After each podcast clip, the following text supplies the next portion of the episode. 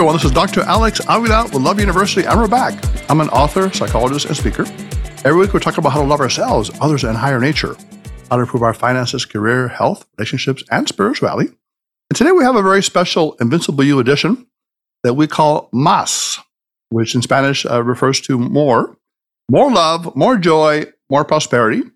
And to help us with that, I have a special guest today, Melissa Barragan who is a, a young lady who was born in Colombia, uh, came to the U.S. after a terrible tragedy, which we'll talk about, and she transformed her life into a powerful uh, position of love and, and success, and uh, lives in Miami, Florida. Uh, starting from the garden up, she is now the vice president of sales at Dezer Platinum Realty, uh, and is one of the top real estate producers in the state of Florida. She works with high net worth individuals, including celebrities, billionaires, and professional athletes generating over $200 million in real estate sales. And she has a million uh, people who follow her on um, Instagram.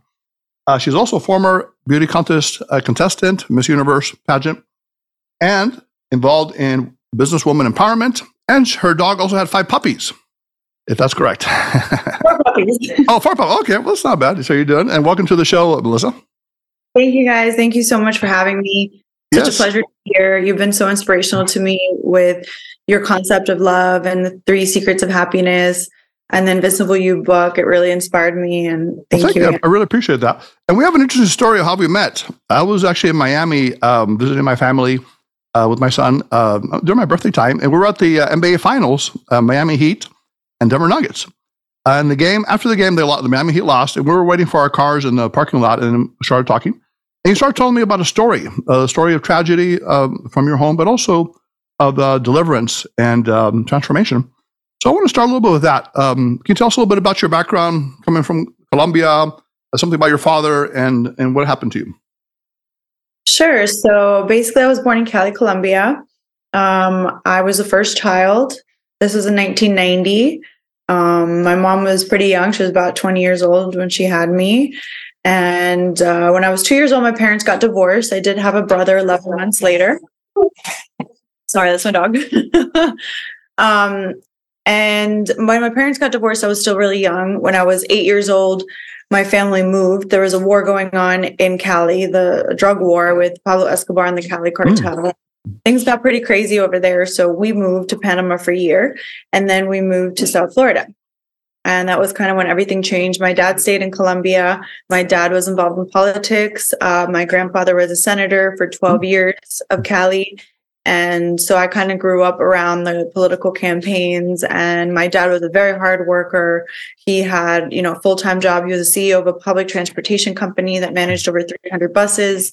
He was a CEO of that. At nighttime, he would go to university and then he was also a politician. Mm. So he was always very, very busy and he was really hardworking, very ambitious, very humble, very generous, very nice to people. Hmm.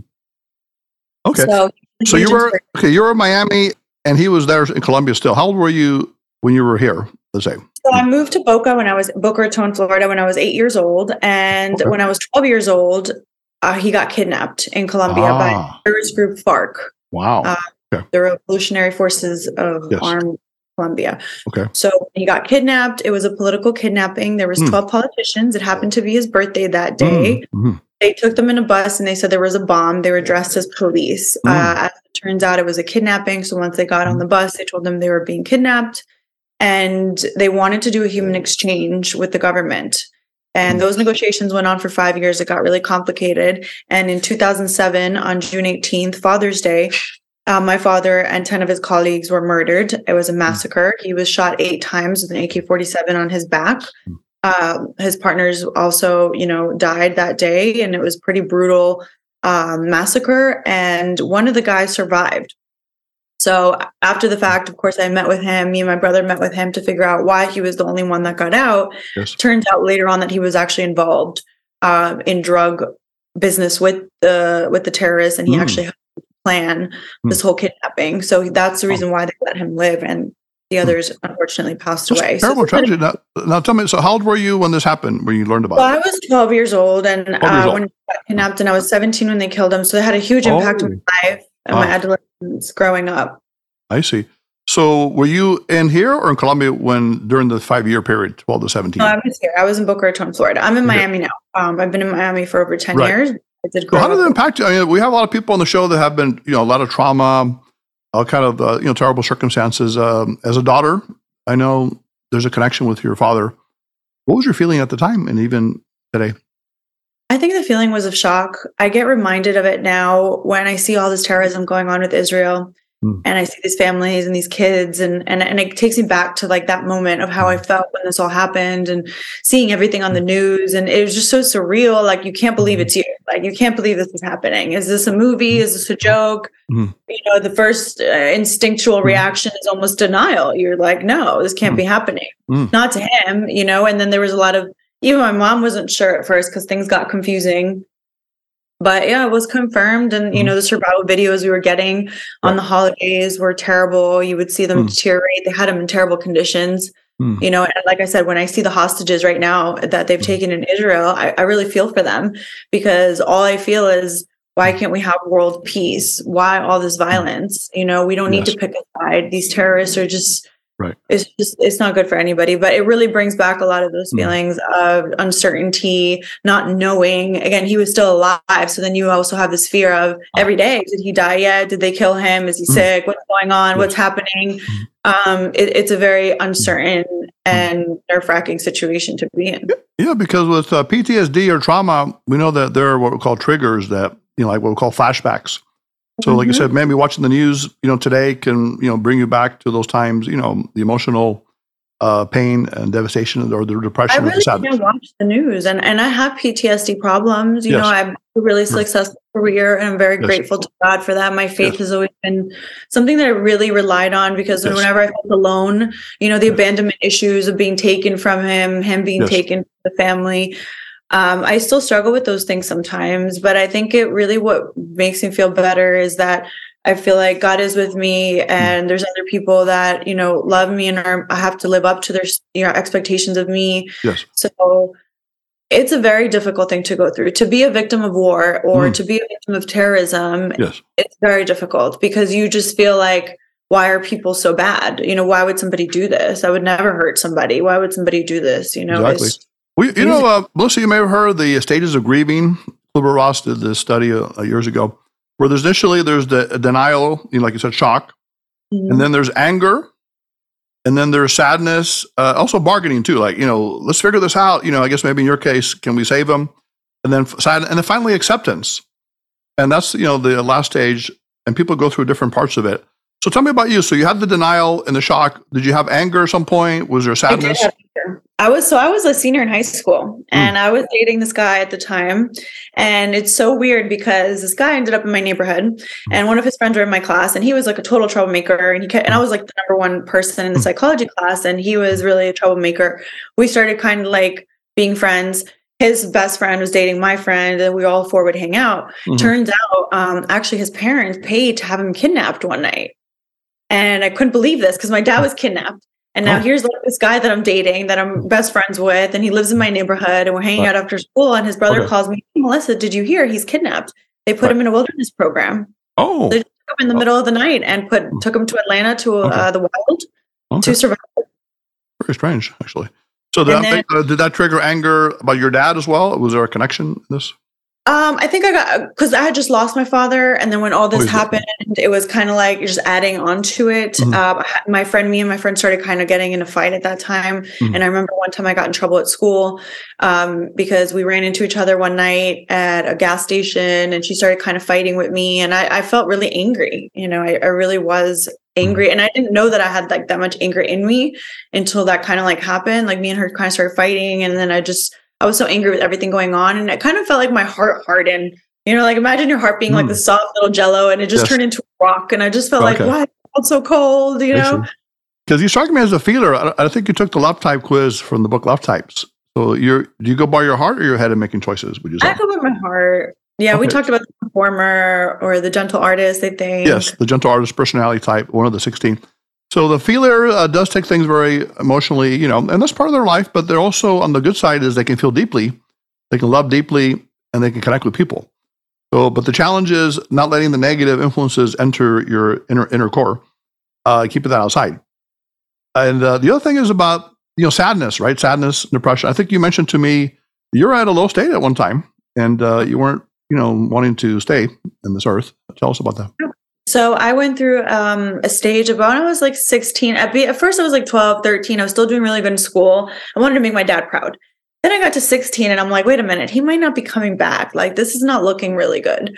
So I went into like this depressive gothic stage where I was like painting mm. my nails black and oh, I was writing poetry and I was mm. listening to these depressing songs like Evanescence and like mm this Avril Lavigne song when you know something about when when her grandmother passed like I listened to that song and mm. I almost wanted to like harm myself because I had so mm. much pain mm-hmm. and I it looked like on the outside I was living this great life right mm. um my sure. stepdad became very successful and mm. you know we were we were in a beautiful house and my mom would always buy me these great outfits and she was like mm. why are you always so sad why are you always so depressed look at the life that we have and for me, it was so hard because it was like she had moved on. She was remarried with my stepdad. She had a new family. She wanted me to call him dad.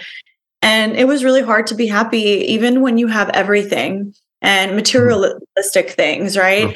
Oh. But you have in your mind, you have mm. this really conflicting situation.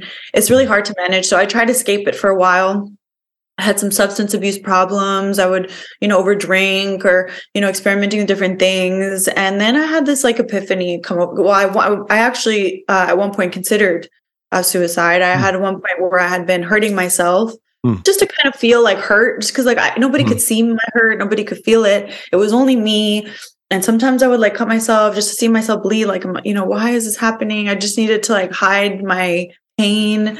And it was really unhealthy. And I think when I got through that point, I kind of realized I hit rock bottom. I had an epiphany. And I know this sounds crazy, but I felt like an angel came over me. I was on the bathroom crying, and I felt mm. like an angel came over me and said, because I was like, God, can you just take my life? Like, I don't know what my purpose is. I don't know why I'm here. This world is so brutal and and unfair, and I just don't understand what I'm doing here. And I don't know what to do. I want him to have his life back. He had a whole life. He had a new kid, you know, with his new partner. He had a job. He was an important person, and I just felt like, who am I? Why am I here? And why did you know? Can we just trade lives? Take my life, give him back his life. You know, like I was thinking all kinds of things, and at one point, um, you know, things got really bad, and my mom found out that things were this bad, and she was kind of angry with me because she was like, you know, you should be appreciative of all this, and you should not be so sad and depressed all the time. But I was really close to my dad, and when you love somebody, it's very hard, you know, um, because I could feel this connection with him, and I felt his devastation, I felt the sadness, and mm. I would go to sleep, and I would be looking for him, in the jungle. Mm. People will be burying him alive, and I'll be mm. screaming and trying to save him, and mm. like going through all this in my head, right? Yes. But it was just um, a very dark place. That was when I was about sixteen. Mm. I was about 17. I started, I started, I went from a 3.8 GPA to a 1.8 GPA mm. my 10th grade year. And all my teachers were like, Melissa, what's going on? Because mm. you're such a smart girl. Mm. We like you so much. And we've just seen this change in you. Like, what's going on with you? And, you know, I, I had, you know, people knew uh, what was going on. I had to talk to some people about it at my school. Nobody could understand. Everybody thought I was like, you know, that's a movie. What are you talking about? You know, Boca, it's like very unheard of to have this situation. So it was, um, yeah, it was a really dark time, depression. I, at one point, I even got misdiagnosed, you mm. know, uh, where people put me on medication that w- wasn't supposed to be on. And that also affected me physically. I went to Colombia to do a cleanse and, and it was just the, the, the trauma, the trauma and, and the loss of it all. Mm. Um, I found again in spirituality i was able to kind of find my healing and i kind of came to this epiphany of okay i'm either going to destroy myself or I'm going to find myself. So it was all about self discovery or self destruction at that mm. point. I felt like I had to make a choice. And at that point, I said, I'm going to use all this pain and this whole situation to be a better person and to help other people. And I'm going to use this. Um, you know, I need to be a better person for him and I need to be a better person in general. And maybe there's mm. something that I can teach people and that's when I got involved in the pageants and I got involved with kids that were autistic. Mm. And it was like a sports program at Parkland for kids that I would go to. I remember there was a four year old autistic boy that proposed to me one day and he wouldn't talk to anybody. So his parents were like, Oh my God, you like Sia? This is so cool. He's talking. And, you know, it was really nice. It was very rewarding for me to see these families because it's very hard for them too, you know, what they go through. And I just started realizing there's so many people that go through so many things in life. There's orphans and Yes. You have the autistic kids, the kids with substance abuse. It was sad too because you know they felt like they were going through their own things at home and they were using these drugs to cope and and as coping mechanisms. And I'm like, you don't need any of that. Look what I went through, and look where I am now, and look what I've done with my life and my healing. And um, it was really nice to be in, you know, an inspiration to them as well and a role model. Yeah, because what you're talking about, Melissa, um, in the spiritual text, they call it the dark night of the soul know, a lot of the great uh, spiritual teachers or people who have gone through these experiences, uh, uh, you have to go to a depth, right? The depth of despair. Life is meaningless. And then, you know, they have some light that shines, right? Whether it's higher nature, God, spirit, or nature, something pulls them out because they relinquish the, the so called ego, the control, and they let that power go, come through them, that higher nature. And then they find their meaning. And it sounds like you said helping the autistic kids and uh, also, uh, for your dad, you know, I guess uh, be an example for him and, and also for others in the future has kind of helped you uh, find a meaning. And one of the yeah. keys to uh, uh, post traumatic stress growth, what we call growth after PTSD, is to find meaning in the experience. And it sounds like you have done that or are doing that. and one of the things that I find very interesting is when we had this conversation, you said the word morir in Spanish means die, but then you did something with it uh, you changed it, and now you have on your Instagram liv live underscore mor more. Tell me about that. How did that come about? That little that phrase. So that little phrase came about. I was having kind of like a, a, moment of depression, and I was like, God, I want you to talk to me. I want you to give me a sign. I feel sad. I feel lost. What is my purpose? So I lay down and I put a notebook next to me, and I said, whatever I think about when I'm dreaming, I'm going to write it down. So I lay down and I had this vision. Um, I was watching TV right before this happened, and Million Dollar Listing was on. Mm. And I was watching these girls show the house, and I was like, "Wow, that's so cool!" And then they showed something. It was, I think, it was E Entertainment, right? And they were talking about Million Dollar Listing, and then they pivoted over to this new nightclub that was opening called LIV in Miami mm. with David Grutman and celebrities and this and that. So I kind of saw this before I went to sleep, and then when I went to sleep, I saw this vision of this word L I V, like like mm you see it, and then M O R. So I saw live more in my dream, and then I woke up, and then it kind of just hit me like, wow. I just asked God for my purpose, and I had this dream, and it said live more. Ah. So I was, like, and I started mm thinking again because I would always think about life and death a lot, you know, because right. of my dad. By the way, uh, for our Spanish-speaking uh, people out there, um, tell us that in Spanish, uh, uh, if you can, that experience that you had with the live more. Ah, ok, yo estaba viendo televisión y eh, había como, creo que era el canal E! Entertainment y habían estaba mostrando algo de Million Dollar Listing con unas muchachas mostrando unas casas muy lindas y después estaba mostrando que había, uh, iba a haber una inauguración de una discoteca Miami Live y yo me fui a dormir, le pregunté a Dios cuál es mi propósito, por favor ayúdame, necesito una señal, me siento perdida, estoy muy triste, ¿qué hago con mi vida? ¿Para qué me pusiste aquí? Necesito que me guíes un poquito. Y mm, entonces me acosté y puse un cuaderno a mi lado con un lapicero y le dije, Dios, háblame, muéstrame algo, eh, estoy muy perdida, estoy muy triste, necesito de tu ayuda. Y cuando me dormí, yo vi eso en mi sueño, las palabras live more. Y cuando me levanté, caí en cuenta. Vivir más, ¿no? Ajá, es vivir más. So mm. it's like live more is like live, like life, and then death more. So, but it also means live more. Like we are going to die, right? We're all going to die. So why don't we live more? Mm. Like and that. this contrast of life and death, this yin yang, this idea of the yin ah. yang, mm. the dark and light, yes. it really kind of hit me. And and that was what, really what was able to make me whole. Like I went through all this darkness, mm. and then I out of that, like a butterfly, I came out and had all this amazing light and yes. blessing. Amazing. Now you started um, from the bottom up. You worked as a waitress at one time, I think you said, or some other things like that. Uh, what did you do before real estate? So I did a lot of things. Uh, first, I worked for a rewards company for my stepdad, uh, Destination Rewards. I worked there for five years when I was 17 years old. Mm-hmm. Then I wanted to move to Miami. My parents, you know, said mm-hmm. if I got a job, they would help me. So I started working for a magazine selling advertising. Okay. And that was um you know that was a good experience for me i would, sold the most amount of ads i sold the front cover back cover oh, i wrote my own articles for all my clients it was a really cool experience uh-huh. and then i when i was actually doing that trying to sell something for the magazine and i walked okay. into so, so you were never a waitress that you're saying you never did that kind of stuff yeah i did do a waitress i worked at a cell phone job first and then oh, okay. i went waitress okay. job because a lot of people you know they succeed you know they started these you know well, I was a waitress. I was actually a host. I was a host. A host. Uh, okay, hostess. So you're very personable. Maybe the personality and the sales maybe kicked in, you thought, you know, you saw yourself uh, with talent. And then now, apparently, you know, you're selling very big multi-million dollar homes. I think you mentioned you were on the Housewives of, was it Miami or something with uh, Larsa Pippen? You helped her buy a home, I believe. And uh, is that right? So you have a lot of celebrity clients. So I'm thinking and Miami Million Dollar Listing, no, Million Dollar Listing LA. I was on that show as oh, well. Okay. You're on that show.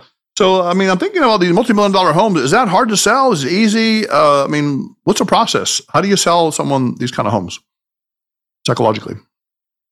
So, you know, for me, it's a beautiful thing because since I came from like kind of like a broken home, I mm-hmm. would say when I was younger, the idea of home and family was always mm. such a beautiful thing to me. Right. So for me, I get to work with beautiful families I get to sell them their dream home. Mm. And it's like seeing seeing them happy is almost like a dream come true for oh. me. It was very fulfilling. It's almost like it heals that part of me that had the broken family when I see these yes. families kind of come together and right. get this new home and move in. And then right. I see my clients get pregnant and have their mm-hmm. babies mm-hmm. and I mm-hmm. see their babies grow up. And it's just a right. really beautiful process. But what's the secret? Because some people are hearing this and say, well, how do you sell a multi-million dollar home? That seems like is very high level.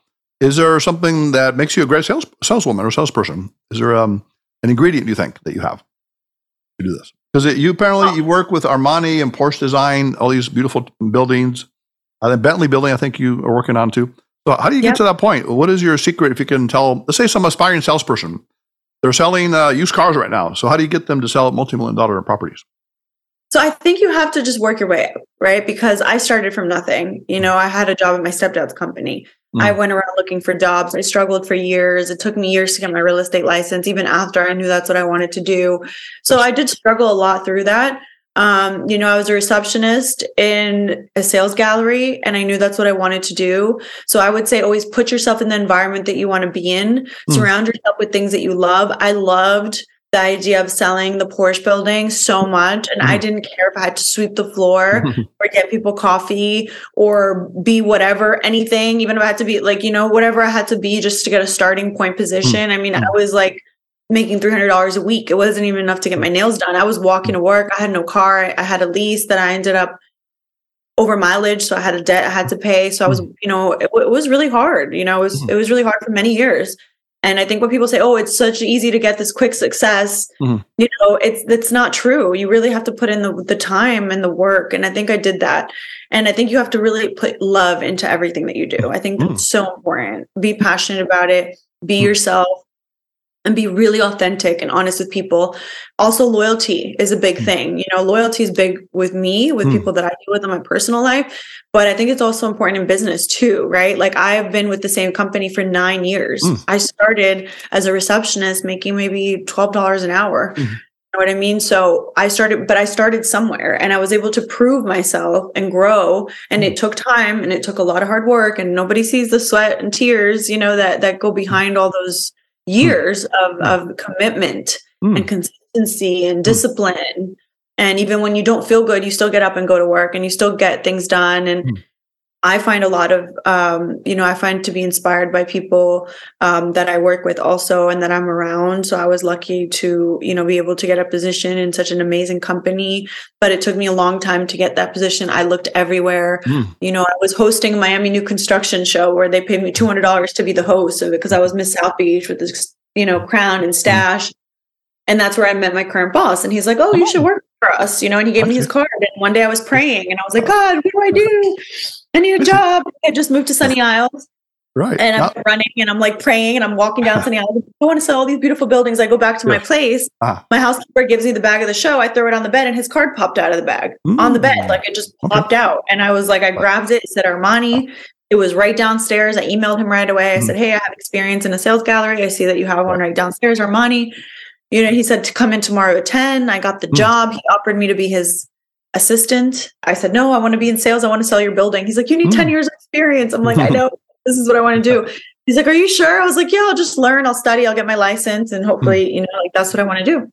Right. And so I think you also have to know what you want to do. Like make yes. a goal for yourself first. And, and if you need help, ask for help people around you or, or mm. try different environments. Right.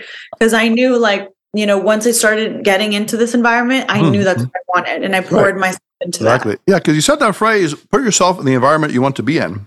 Mm-hmm. And no matter what, I think if I can summarize what you're saying, Yeah. uh, an environment that you know brings you love. You said is passion, and you don't quit. Right, you keep at it at whatever level you're at, and eventually I, my clients tell me. I'm relentless. They say you're relentless. You could tell me a Oh, five million today, tomorrow you're going to call me to sell me another house. It's Okay, like- well, yeah, but you do it uh, relentlessly with joy. It sounds like right. You're relentlessly joyful.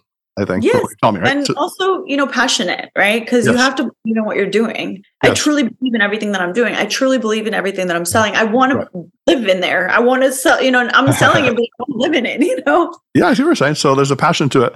Now, I was driving down with um, the friends uh, when I was on the trip, um, kind of north, and I did pass Sunny Isles, and I saw this beautiful building. Uh, This this is before you even told me about it. It was, it was a Porsche. I thought, Yeah. wow, this is interesting. A Porsche dealership.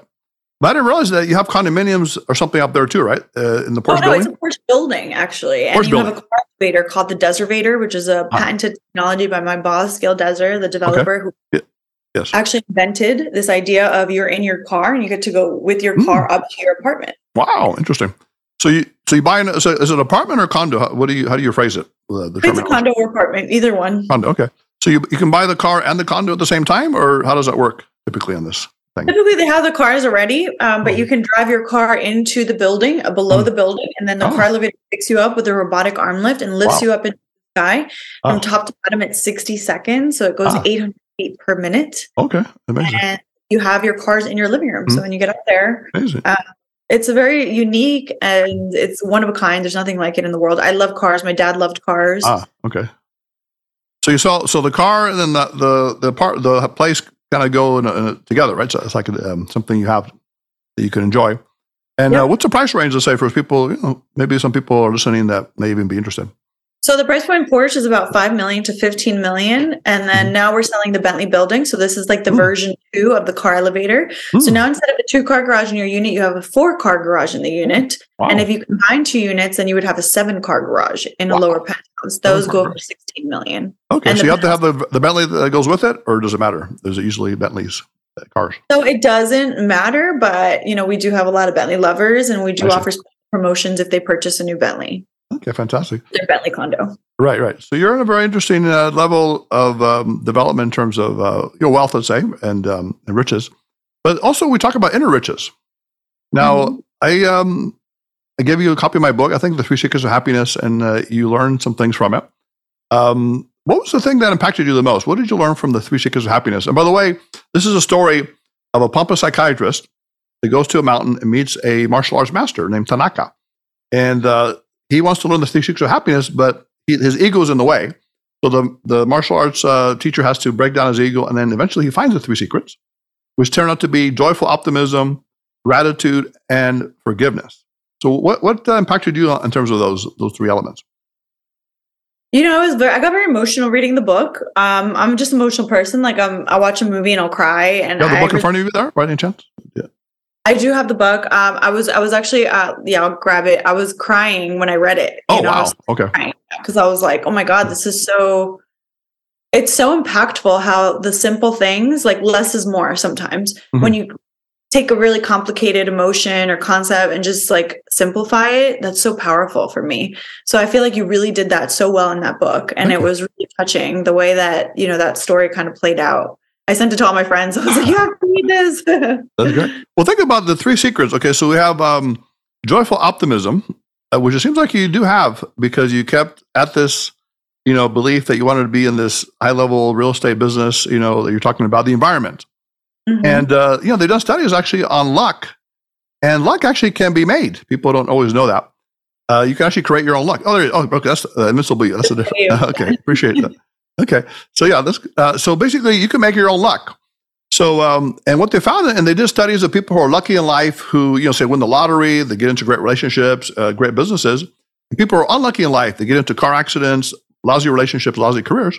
One of the differences is that, is that the lucky people are more optimistic. They're open to new experiences. So they can be waiting in line at a store and they start talking to someone and say, oh, maybe I'll learn something or maybe I'll make a connection. Unlucky people say, I don't, I'm on my own business. I don't want to get involved. But it sounds like you've been very lucky in terms of you met, uh, Mr. Dezer, you said, at, at some kind of event that you were at? Actually, it was Sebastian. Um, he's our, our sales director. Uh-huh. He's the one that I met. I didn't meet. I met Gil through actually one of his friends before Okay. that at some party, but it was totally Right. unrelated. Right. But I did meet Sebastian. He's really like my manager, Ah, and okay.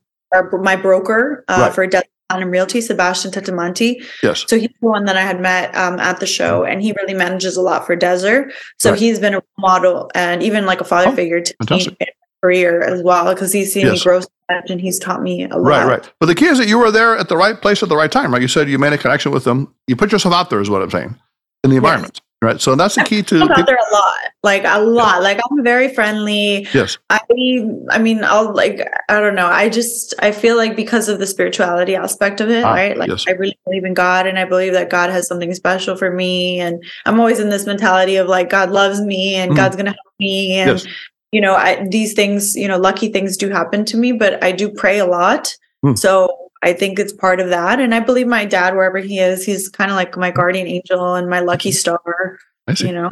So me asking you the three secrets: uh, gratitude, optimism, and forgiveness. Which is the uh, the one you have the most, easiest for you of those three? I think that they're all really important. Um, but I like the gratitude one because every time I feel sad, I go back to gratitude. I'm Yes. like, look at all I have. Definitely. I have a lot. Or even if even if I'm feeling like I don't have a lot, or I'm feeling like whatever's going on is just getting me down, Mm. I look at I have my hands, I have my feet, Uh huh. There we go. kidnapped, right? I'm not in a jungle like my dad was. so when I think about like what my dad went through and like Yes. what I go through, I'm like, I'm so silly for getting upset about these things. Yes. Or, you know, I'm so I should be so grateful for the fact that like every day when I wake up, I try to thank God. Every night when I go to bed, Mm-hmm. I try to thank God. Thank you for the day, busy day. Or in the morning, I'm like, God, thank you for today. There's an opportunity for it to be beautiful. And Right. really try to make Right. the most of Plus, it. you have the four puppies. Is there a way to? Do you have a puppy there around you? Yes. Louis, come here. come here. Okay. To So your dog just had four puppies. We're taking a little break here for the puppy right. for the puppy oh. gathering. I didn't name them yet. Oh wow! Okay, Um, um, he's a big boy. that's big for a puppy. Wow, this looks like a grown. Oh no, he's a dad. Oh, that's, oh, that's a, oh okay, okay. That's dad, and he loves Wow. me. He's spoiled. Like Are, are you going to keep the puppies or or gift them or what's your idea? Or now, here's mommy. She gets a little jealous, so we have to give her a little attention too. okay. She's really skinny. She's a, Oh wow! Okay, amazing. a little bit smaller, um, Yes. and Yeah. she's really cute too. Right. She's been Yeah. going through a lot this month with her C-section. Oh, okay. Yeah. Well, definitely. yeah. Unconditional love. We had uh, James Cameron, uh, not uh, uh, Bruce uh, W. Cameron, who wrote the um, Dog's Purpose series. Have you heard about that? The movies. Oh my god, yes, I could make me cry. Also, I saw I saw the first one. I didn't see the second one yet. Oh, did was you so- watch it after we spoke, or you saw you saw it before? I think. No, you told me to watch it, and I Oh was yeah, like, yeah, yeah. Yeah, wasn't it something? Yeah. So, it, and actually, it's the idea that you know dogs are the one uh, thing that give us unconditional love, and you know for dogs, and also parents and young children. But adult relationships can be a challenge sometimes. Betty, will Uh, you bring puppy real quick? Hold on, I want to show you uh, one of the puppies. Okay. Bring the white one too, so she can see. So there's four of them. Right, bring two and then the other two, so you can see them all four. Show you. Okay. I We'll turn this into a puppy show. uh, You know. uh, No, but you know what is really important about this whole concept is like people they don't understand, right? Find your happiness. Oh Not a wow! thing. Amazing. These little things are my happiness. Look at how cute. I'll probably keep this one. Yeah. Okay. That's pretty cool. Amazing. These little babies. yeah. You can't be depressed when you have beautiful puppies, right? You know. it's just beautiful life is a beautiful thing, you know. And the fact that my dogs Yes. got pregnant without me planning it was kind of Oh. crazy. too. That's amazing. Now, one thing I do want to. Multiplies. What's that again? Love multiplies. Love multiplies. Yes, I like that. That's a good phrase. Starting with no. two, now I have six. Now, one thing, uh, Melissa, um, the, the last part of the book, you know, talks about forgiveness. Now, here's where is so for some people it's a challenge, especially self forgiveness, right? Oh yeah, they're there. Okay, they're they're beautiful. so think about this. Uh, how how good are you at self forgiveness? Because I know with your dad, you know, maybe there are regrets, or who knows, you know, in life there are regrets.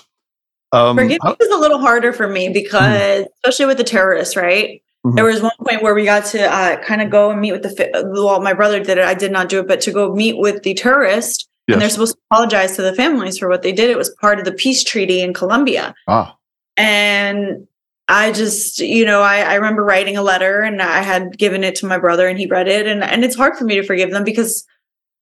You know, I had to, right? I had to do it at one point, but it was really hard. And I still feel Ah. like because even in my personal life, I have a hard time letting go of some Mhm. things that Sure. hit those triggers. Right. But yeah, forgiveness, uh, because it's more like self compassion too, like forgiving yourself for so called things in the past, regrets, and Very mistakes. hard for me because, like, for Father's Day, for example, like right Mhm. before he got killed, like that week, I was having a lot of trouble sleeping, and I'm like, I need to call, and I need to call my stepmother so she can record me, and then she would put the recording on the radio. Right. It was called um, "The Voices of the Kidnapped," and Mm.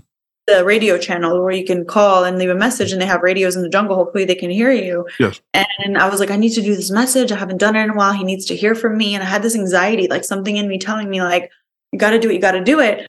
That day, a couple days before that, I had written a letter. It was a four page letter for my dad for Father's Day. And when I went, that that was the time where I wasn't doing so good in school. So I had summer school. And when I went to summer school, there was a girl there, a couple girls, and they all were like talking, Oh, it's Father's Day. Look what I got my dad. Oh, we're going to go to dinner, his favorite restaurant. I'm going to hug him, give him this card. Look at the card I got him.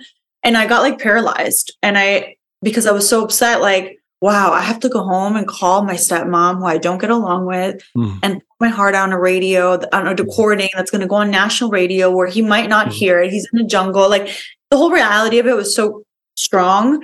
Mhm. And I didn't end up doing it.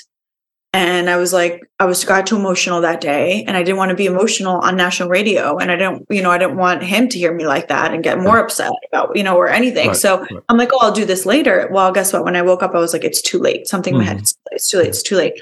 So I never read him the letter, and I had to read it mm-hmm. to him at his funeral, and that was really hard for me too. I, it was hard mm-hmm. for me to forgive myself for Mhm. not being strong enough that day to read that letter Wow. because it would have been nice for him to hear that everything I had written and I had to say before he died. Yes, of So course. forgiveness is hard. Mm. You know, it's not easy. Yes, it's easy, but it's necessary. Yes. Well, what I was going to say is basically think of um, when you were younger, say you were in a certain psychological grade level, maybe sixth grade, and you made, Mhm. you know, you took an action, right? But that's the best you could have done. But now you're in college, you're graduate school, psychologically or spiritually, so you would act differently today, perhaps. Uh, and the key is uh, we do an exercise where we actually have you imagine yourself as you were and your present self going back in time and talking to yourself and say, you know, we've learned, you know, we're growing in the future. This is going to be something special. And maybe give yourself a hug mentally. So there's an exercise that we can do with that. Uh, to, you know, because self compassion is one of the most important things we're learning now in research in terms of growth, you know, loving yourself in a positive way, not egotistically, but in a way that you can give more love to others, right? Because unless you love yourself in a real way, you can't really do that. I Uh, find myself like being more compassionate than other people are, like more compassionate than usual. And it's probably because I've been through so much and I know how bad it feels to hurt. And I feel like Yeah. I'm, I'm always like over helping, over giving. In relationships, I'm oversharing, over loving. Like Sure. it's always like I'm over compensating. And and I think that that's really important too because a lot of people are not so compassionate, and then they when they do see you being overly compassionate, then they think Mhm. there's something wrong with you because you're like that because they don't see that. They're like, right, "Why?" right. But the kids is, uh, Like, uh, groups. the kids uh, I mean, think of yourself like the sun. You know, the sun shines on everybody, right? The young, the old, the attractive, not so attractive, the poor and the rich. And the, some people don't like the sun; they cover up, but the sun doesn't get mad, right? They just keep it keeps shining. So when you send your loving energy without expectation, uh, that's the idea to keep that going out there. And again, some people may not respond well, but a lot of people may. And your your goal is to keep shining the love, which is wonderful. The other thing I want to mention, I know we're running a little bit short on time, but I mean, there are a lot of topics we can talk about. This is really uh, interesting. Is um, you referred to a lot in articles I read about, about beauty and the brains, so that you're both you know physical, uh, perhaps uh, beauty and also uh, intelligence. So the idea of beauty is interesting because for some people, beauty is external, you know, in terms of you know being better exercise wise, health wise, uh, physical appearance, and also there's inner beauty as well. What's your advice to people that they think they're they're not that attractive, you know, physically or even internally? What would advice would you give to them? I think you have to really love yourself and feel beautiful, no matter what you look like, right? And you have to do what makes you feel beautiful because beautiful is very subjective thing. And there's so many different types of beauty. And in Colombia, we say all women are like flowers. So there's different types of flowers, but they're all beautiful. And that's the same with women or even men. You know, there's beautiful things about men too. And you have to find what you love about yourself and and and you have to make yourself feel beautiful. So for me, you know, me getting my hair extensions makes me feel beautiful, or sometimes getting Botox. But but that's not really what it is. It's you have to feel beautiful inside as a beautiful person, Mm. right? If you're honest, if you're caring, if you're loving. People are like, "Oh, you're so sweet," or "Oh, we really love you," or "Oh, you've done such a great job helping us with your house. You really go above and beyond for your clients." We see that, though that's when I really feel beautiful. When my clients are like, "Oh my god, you're you're amazing," or "You've done such a good job," or "Thank you for everything you did." Like that's when I feel the most beautiful. It's not always about the way you look, but I also do think that it's important to do the things that nurture your heart and that make you feel good. So if for me, lip filler and Botox and extensions makes me feel good, then I'm going to do that. I don't care what people think because that's what makes me feel good inside. And if you feel good inside, then you're going to also like feel better outside too. So I, I, I would say that it's really important to love yourself through the hard times and through everything. When you're skinny, when you're fat, when you lose oh. weight, when you're working out, when you're not, right. you know, when you're hungry, when you're tired, when you have makeup, when you don't. It's almost like you have to learn to embrace yourself through everything and right. really find, just feel beautiful inside of it for your right. for who you are and your yeah, unique. Because I think you're saying something earlier. You said loyalty, but also being loyal to yourself. And a lot mm-hmm. of people are not really loyal to themselves. And sometimes they, you betray yourself to be loyal to others. And that's something that I had to learn too. Like I had to stop doing that. Yes, definitely. stop sacrificing myself for other people. I don't know why I do this sometimes. I'm like, why do I do that? Well, you know? I mean, and, the, and the love types, uh, you may be the nurturer or the gentle artist, you know. That, I'm like, wait a minute, I need to give it to myself. This is stop. you know? Well, you know, we're all in the process of growth. I mean, that's uh, an interesting, interesting idea. Now, the one thing I want to ask you, though, I know you're very successful in business. I mean, you, you sold $200 million of real estate, which is an amazing figure. You're working with um, top level people, helping people, right? Uh, families have their homes. Uh, what advice would you give to a young person starting out? Maybe they're a minority, a Latino, a woman, or someone that's, you know, I used to be shy and I wrote a book called The Gift of Shyness. People that are maybe a little bit shy or they don't have uh, the, the confidence perhaps. So, what advice would you give them to reach the high level of business, entrepreneurship, and so forth? I think, look, in any business, it's not about always what you know, but who you know. So, your network determines your net worth. So you have to know the right people. You have to put yourself around those people. Even if you're not there yet, like go to the conferences. I go to the Grant Cardone conference. I go to Elena's. I watch her speak. I take notes. I learn. I apply those things to my life, right? Whether it's a podcast, listening to a podcast, whether it's going to an event, networking events. I always try to go to events. Maybe it's putting yourself in the right place, like going to the Four Seasons for dinner or hanging out at the bar. Maybe you meet somebody next to you. Don't be afraid to talk to other people. People are not your enemies. You know, we're all here sharing this life experience. And I think that when you really realize that teamwork makes the dream work, you're going to be more successful. Don't try to do everything on your own and try to meet people and create relationships because the relationships is what I think has gotten me this far. Hmm. I've always created i don't think about oh let me make a deal with this person mm-hmm. i always mm-hmm. think about I make a relationship with this person and then i've now i have all these relationships with all these people that you know it's like it just grows and grows and keeps growing but i never stop seeking relationships i keep ah. seeking relationships whether it's at the valet whether it's at the restaurant the waitress whether and i'll tell them about hey i work for this building or i'll be at an event and maybe an uber driver for example will pick me up at the airport and i'll start talking to him and we'll start talking about life and i'll ask him for advice on a boyfriend or this or that. Like random conversations with random people sometimes are the best because sometimes you're more comfortable telling a stranger what's going on than your own family or friends. Yes, so I, i've always found that i have really good connections with strangers like best conversations and almost like I feel like God uses people to kind of teach you things and right right so, so you are what I said you are the son uh, you know extend loving energy without expectation like you said it's not transactional but it's relational so you want to yeah. create a bond of affinity right a bond of connection you want to be a blessing you know you yes. want to give that loving energy out because I do think it comes back like whether it's giving a, a homeless guy hundred dollars at the light at the red mm-hmm. light or like little things like that yes. that I feel like really fill my heart with like just joy and love and I'm just like I was able to like they'll be, oh my God, I can't believe it. You're mm. so amazing. Thank you. And I'm like, you're amazing. God bless you, you know, and like it's just a good feeling all around. So I want to help others too, because I feel like God has helped me.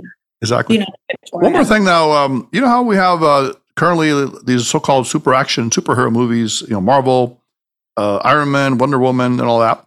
Let me ask you, if you were to think of a superhero in your life, it could be someone from the past, a historical figure, uh, it could be a present person, a real person, or maybe one of these, um, you know, uh, characters in the movies. Who would that be? Uh, that you would want to be like, or you know, that you admire as a superhero? I mean, I love Superwoman. I love okay. Superman. Um, I really think like also like my hero, like I, just my dad was kind of like I looked up to him when I was young. I looked mm-hmm. up to my grandfather. I look up to my mom. My mom is my hero for going through all the stuff she's been through. Yeah. You know, be a good. So, so pick one. If you could pick one superhero or superheroine I think you have to be your own superhero. That's what I think. I think you have okay. to be inspired by all the superheroes in the world. So Melissa, is that a new superhero? We're going to see you on the, the, TV someday or the movies? I wish I could be a superhero for people. you know, I'd, why not? If I could do that, you know, Make a Wish Foundation, you can make people's wishes come true. I love okay. all that stuff. Okay, I think we were talking about you wanted to inspire women and uh, you know other entrepreneurial people to reach a higher level of success. you And I have think, others. Nobody does anything on their own. Somebody Yes. helped me where I am. You know, Definitely. you have to other people too. exactly, and you think you mentioned your your friend Elena Cardone. I mean, it'd be nice to have her on the show, perhaps if she wants to come on. I would Uh, love or- to have Elena Cardone on the show. I'd love to have Stephanie Jester on the show. Ah. They're great inspirational women for me in Definitely. business, very successful businesswoman. Yes, And they're just amazing people right. all throughout. Like they're so beautiful inside and out. And I would Yes. definitely. Yeah, definitely. We can. Uh, yeah, I think it's good because I mean, you do have a talent also for connecting. I think, and also for expressing. So it would be great to do that. And I think you said you do want to help more, maybe speaking or, or other inspirational uh, activities in the future. I would love to write a book with you one day. How to oh, live more. wow. Okay, it's, it's okay. News uh, channel right now. The fir- first uh, thing we've heard. Call That'd collab. that'd be kind of interesting. Yeah, okay, we'll like that. Tell us about any new project. I know you mentioned the uh, Bentley building. Is that the new, big new thing you're working on uh, uh, right now? the new project I'm working on right now. I have, you know, millions of dollars in listings. I have about 10 listings in the Porsche building that I work with, rentals, uh, resales, and off-market developer units. Okay. I'm also doing the Bentley building. So I'm one Well, of the tell us about. Is that already established, or are you going to sell the units in the Bentley building, or what's the? But we're 40% sold already, and we are just starting construction. It will be ready in Oh. 2028. Wow. I'm very excited. It's going to be the most unbelievable building in the world, in my opinion. You know, I see. Incredible. So it sounds like you got a lot of uh, beautiful projects ahead of you, and um, you also want to help people and share that lovely energy, which is wonderful. we're going to do a Lamborghini building also too with a Oh car wow! In the Okay. future. Yeah, so you got it all going on. Okay. Uh, and my Nor- husband's a car lover. He's got like 2,000 cars. So this whole idea of like coming up with a car elevator that came Oh. out of his love for cars, and that's a beautiful thing too. He's very innovative and he's I see. different than the other developers. You're talking about so uh, that- Dezer, the son, or the dad? You're saying? Or Both of them. Excellent. All right. Well, um, where can we uh, hear more about you? Do you have a website, any uh, social media? Where can we connect with you, uh, listeners on the show? So you can follow me, live more, L I V underscore M O R uh, on Instagram. And that's usually where I, you know. Okay, that's the best way to reach you. Okay, and your companies or website or anything to look at, or Uh, right now, I'm working on a new website because I had an old one. Uh, but my email is uh, M-E-L-I-S-S-A at D-E-Z-E-R dot com. And that's my work email. So anything to do with real estate, you know, I'm pretty active through my emails and my social media. My Facebook is my name, Melissa Berrigan. So I'm also Mhm. on there. But I do most of my uh, interacting on social media. you say It's Bar- Baragan or Baragan? How do you pronounce it? Barragan. Pero Ba- I think Berrigan is like the, this, the American people. okay. Elisa Barragan or Melissa Berrigan. You know, okay, we it's can like, do both. Okay. Well, it's been a pleasure having you on the show, Melissa. And uh, you have a lot to offer. You know, you have joy, you have compassion, and also you're very successful. So that's a great role model for a lot of people that have been through trauma or any obstacles in life that you can achieve your dreams. You know, and like you said, put yourself in the right environment, be consistent, and be loyal to yourself and, focus. others. You need to be laser focused. Focus, And you exactly. need to be consistent. You know, like I, I say, like I want to wake up at you know seven o'clock in the morning, be at the gym by eight, be at work Okay. by ten. All right. So everyone listening to this, uh, let's go out this week and be laser focused, consistent. Also find your passion, as Melissa's saying, and above all, give love without expectation. So it's been a pleasure, Melissa. So this is again. Dr. Alex Avila with Love University. Uh, if you want to write to us, you can write to us at loveuniversitylove at gmail.com, 310-226-8090, loveuniversity.love. Until next time, everyone put away your notebooks, your iPads, your phones. Class is now dismissed. This is Dr. Avila. That was a great interview with Melissa Barragan, a celebrity real estate agent in Miami, Florida, who's very successful in selling multi-million dollar properties to high-end celebrities and others. But at the same time, she has a very loving heart. She wants to help people and contribute to them having a beautiful home. What we learned today are very interesting things. First of all, is to forgive yourself. She went through a horrible tragedy, the kidnap and death of her father. Uh, she blamed herself in some ways, but then she was able to forgive herself and at the same time extend loving energy to other people. She mentioned helping homeless, autistic children. That's a very important part of it. And also finding your passion, your love, and being committed to going to the environment. Put yourself in the right environment where you can develop that. That could be a career, a business, or even a relationship. Put yourself out there consistently and don't give up on your passion, your dream. Work hard. She said she was willing to sweep up uh, the place there because she loved cars and also real estate, and she eventually became vice president of the company. So she started at the very bottom. And anyone listening to this, you can do it too. Whatever your dream is, your passion, pursue it with all of your heart and mind and soul. At the same time, look forward to helping other people, connecting. She said relationships are very important to reach to the highest level of success and also happiness. We know that in psychology, depression results when you have a little bit of social support. When you have a lot of people in your life that support you and love you and care about you, then you will reach the highest parts of success. So again, this is Dr. Alex Avila. If you have a show idea, if you want to be on a future show, if you want to comment on today's show, make sure you follow us on Instagram and Facebook at Love University Podcast. You can follow us on Twitter at Love Letter U Podcast. You can download the podcast on Spotify, SoundCloud, iTunes, and Podbean. And you can also like, subscribe, and comment on our YouTube channel, Love University. If you want to contact us, you can also do it at loveuniversitylove at gmail.com. Call us at 310-226-8090 and visit us at loveuniversity.love.